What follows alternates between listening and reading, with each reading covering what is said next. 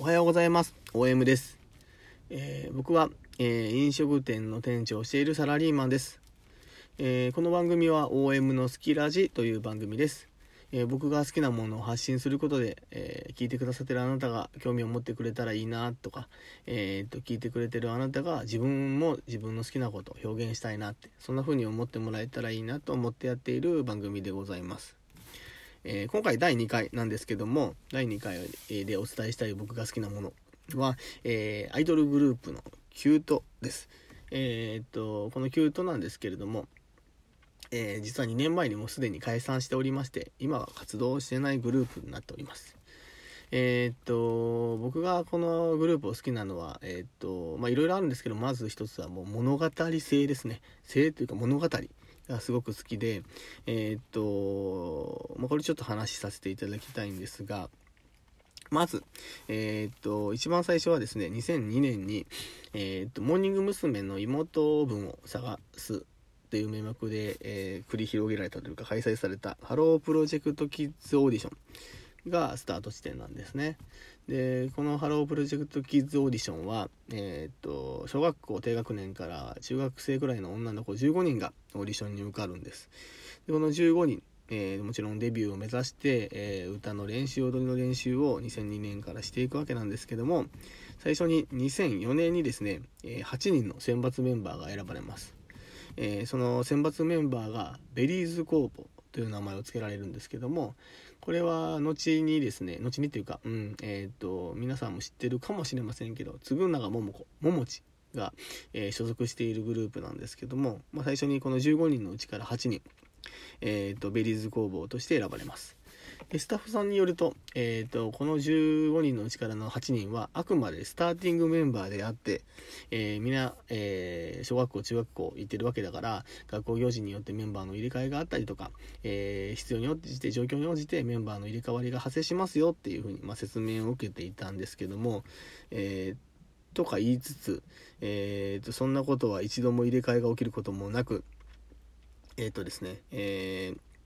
ベリーズ工房は CD デビューをそのまましてしまいなんならあのソロコンサートを大規模なツアーを行うまで、えーと、駆け上がっていくんですね。でですね、えーと、一番最初にですね、えー、ベリーズ工房が CD デビューしてコンサートを行った時に、えーと、ベリーズ工房8人いるんですけど、残りの7人を何をしていたかというとですねそのベリーズ工房の、えーとコンサートを客席で見ていたんですね。でその時にその7人は思うわけですよ。同じタイミングで選ばれた15人なのにあの8人と私たち7人でなぜこんなにも差が開いてしまったんだろう。あの子たちはたくさんのファンの人たちに今踊り歌いを見てもらって応援されているのに私たちはなぜここにいるんだろうと思ってね。みんなすごく悔しくて泣くんですよね。でまあそんな、えー、格差が開いてしまった、えー、ベリーズ工房じゃない、えー、ハロープロジェクトキッズの7人は、まあ、その後も、えずっと練習を続けていくに至ります。でですねえっとまあ少し経った後にまああまりにもちょっと格差が開きすぎて、えこのままでは、えー、ダメだということで運営側から、まあ、あの残りの7人に名前が付けられるわけですね。それがキュート。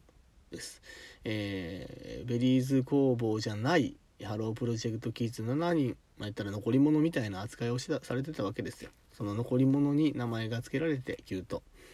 っていう風に、まあ、まあ、僕は解釈してるんですけども、えー、そのキュートという名前が付けられました。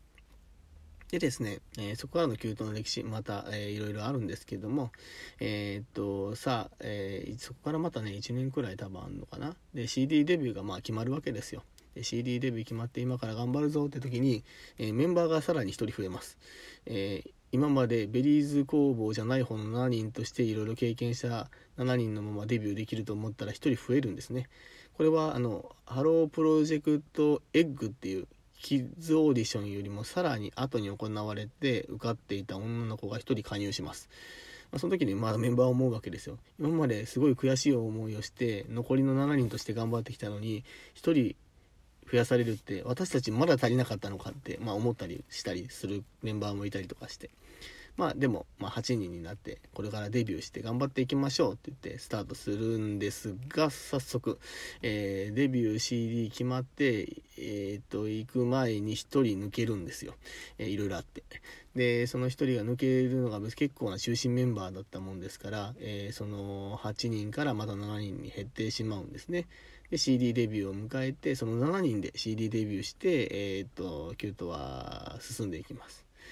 でですね、えー、その年はレコード大賞新人賞とか取ってちょ私たちいけるんじゃないかみたいな、まあ、空気になったりしたらしいんですけども、まあ、結局あのそんなに鳴かず飛ばず皆さんもそんなにキュートというグループご存知ないと思いますのであんまり売れることもなくまあずっとでも彼女たちは努力を続けていくと。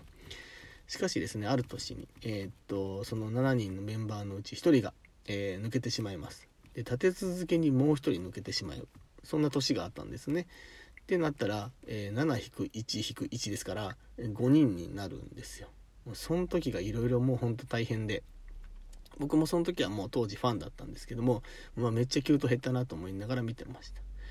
でその5人になったタイミングでいろいろまたさらに事件事件というかはいいろいろ起きましてですね何が起きたかというと、えー、今まで定着していたメンバーカラーの変更ですねえー、あなたは赤、あなたはピンク、あなたは黄色、あなたは緑みたいなのがあったんですけども、えー、それがガラッと変わるっていう。えー、ファンからしたら大根なんですよ。えー、そのファンの人たちからすると何色っていうのを全部今まで集めてたのが一気に変わっちゃうわけですからもうファンファンも大混乱、えメンバーも大混乱っていうのがまず起きます。でもう一つが、えー、今までキュートっていうのは歌割りとか、えー、いうのは、まあうん、それぞれちょっとだけだけど歌う歌う部分があったりとかもちろんしたんですよねあのあんまり歌わないメンバーでも。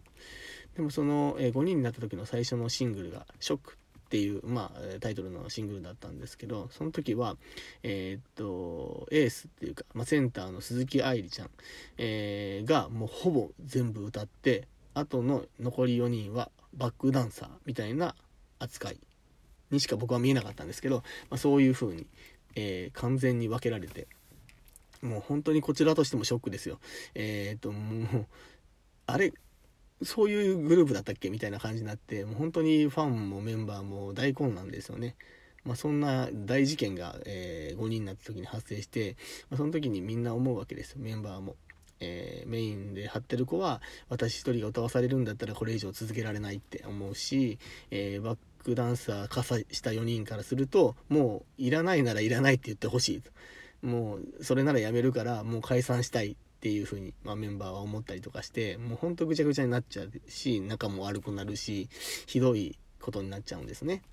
で、まあ、そういうのをスタッフさん側に、まあ、伝えることによって、まあ、少し、えー、と問題は解消されていって、まあ、色は変わらなかったですけどねメンバーカラーは。えー、と5人がもう一度ちょっと、まあ、仲悪いことが起きてつつぐぎくしゃくしながらも、まあ、アイドルとして続けていこうと言って頑張っていくわけです。はい、でそこからですね紆余曲折あるんですけども、えー、っとどんどんメンバーがこのままだったら本当にねキュートっていうグループはなくなってしまうから私に一体何ができるんだろうって言って個々のことを考え始めるんですよ。グループのために自分のために何をしたらいいのかっていうのをそれぞれがそれぞれで考え始めてすごく急に個性を伸ばしていくんですね。多分今まであったものもあったんでしょうけど5人になってから如実にすごく色が出てくるっていうか個性が出てきました。えー、っと鈴木愛理ちゃんに関しては本当にもう覚悟決めたんだなって思うくらい、えー、っとセンターとしての歌唱力であったり、えー、自分が真ん中だっていうすごい中心としての何、まあ、て言うんですか力を、えー、と見せつけてくれたりとか。え矢島真由美ちゃんに関しては、えー、っと本当に優しいリーダーなんですけども、まあ、人に頼ることをすっかりできるようになったとかみんなを巻き込んで、えー、っとグループとして相談できるような、えー、そんなリーダーになったりとかあとは、えーと、岡市里さんだと,、えーと、バラエティーに進出したりとかして、えーと、で歌唱力もどんどん磨いていって、えー、もう本当に最終的にはあのツインボーカルレベルになるくらいのすごい歌が上手くなっていったりとか、えー、中島咲ちゃんっていう子だと、まあ、最初はぼーっとした感じの子だなと思ってめちゃめちゃダンスはもともと上手かったんですけども、まあ、その子も、えー、とリーダーを、えー、私が支えなきゃいけないっていうことで、まあ、あのもう副リーダーになっていったりとか。で最年少の萩原舞ちゃんに関しては、えーと、とても魅力的な子ででもその子も成長期とかあって声が裏返っちゃったりとかいろいろ辛い思いしたと思うんですけど何、えー、かあった時にメンバーが、えー、ごちゃごちゃってした時には彼女がなんか一番冷静な目で、えー、グループを見ていて、え彼女が一番いい発言をしたりとか彼女の意見を採用したりとか、まあ、そういうことがあったりとかしてですね5人それぞれが今パッと説明僕ができるくらいの、うん、目に見える個性を発揮しだして本当に輝きだしてもうそこからはすごく楽しくてどんどんどんどん歌が上手くなっていって踊りが上手くなっていって、えー、踊りがすごく揃いだしてでみんなが急騰をもっともっと活躍させるんだっていう意気込みがファンにも伝わってきて本当見てて応援してて楽しくてですね。でそれでずっとなんかどんどん好きが増えていって、まあ、解散まで見届けるっていうそんなグループになっていきました。最終的に解散間際にはもう本当に高いダンススキルとそのパフォーマンスを、えー、獲得して、えー、アイドルに憧れられるアイドルとして、まあ、君臨したのかな？うん。僕の中ではそう思ってますけども、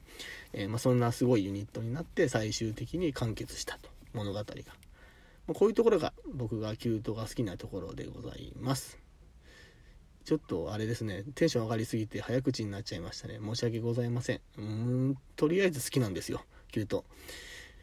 なので、ぜひちょっとね、興味が湧いたりとかしたら、えっ、ー、と、多分 YouTube とかにもいっぱい、えー、の動画とか上がってると思うんで、えー、ぜひ見ていただけたら嬉しいなと。うん。まあ、OM が好きなアイドルはキュートだっていうのを知っていただけるだけでも僕は嬉しいです。本当に。ぜひぜひよろしくお願いします。という感じで、えっ、ー、と、いろいろ喋りすぎてしまいましたけれども、今回はここで終わりたいと思います。そうですね、次回は何について話そうかな。えー、ゆずか、マクドナルドか、どっちかにしたいなと思います。はい。というわけで、えっ、ー、と、今回はここで終わりたいと思います。また次回お会いしましょう。それでは、さようなら。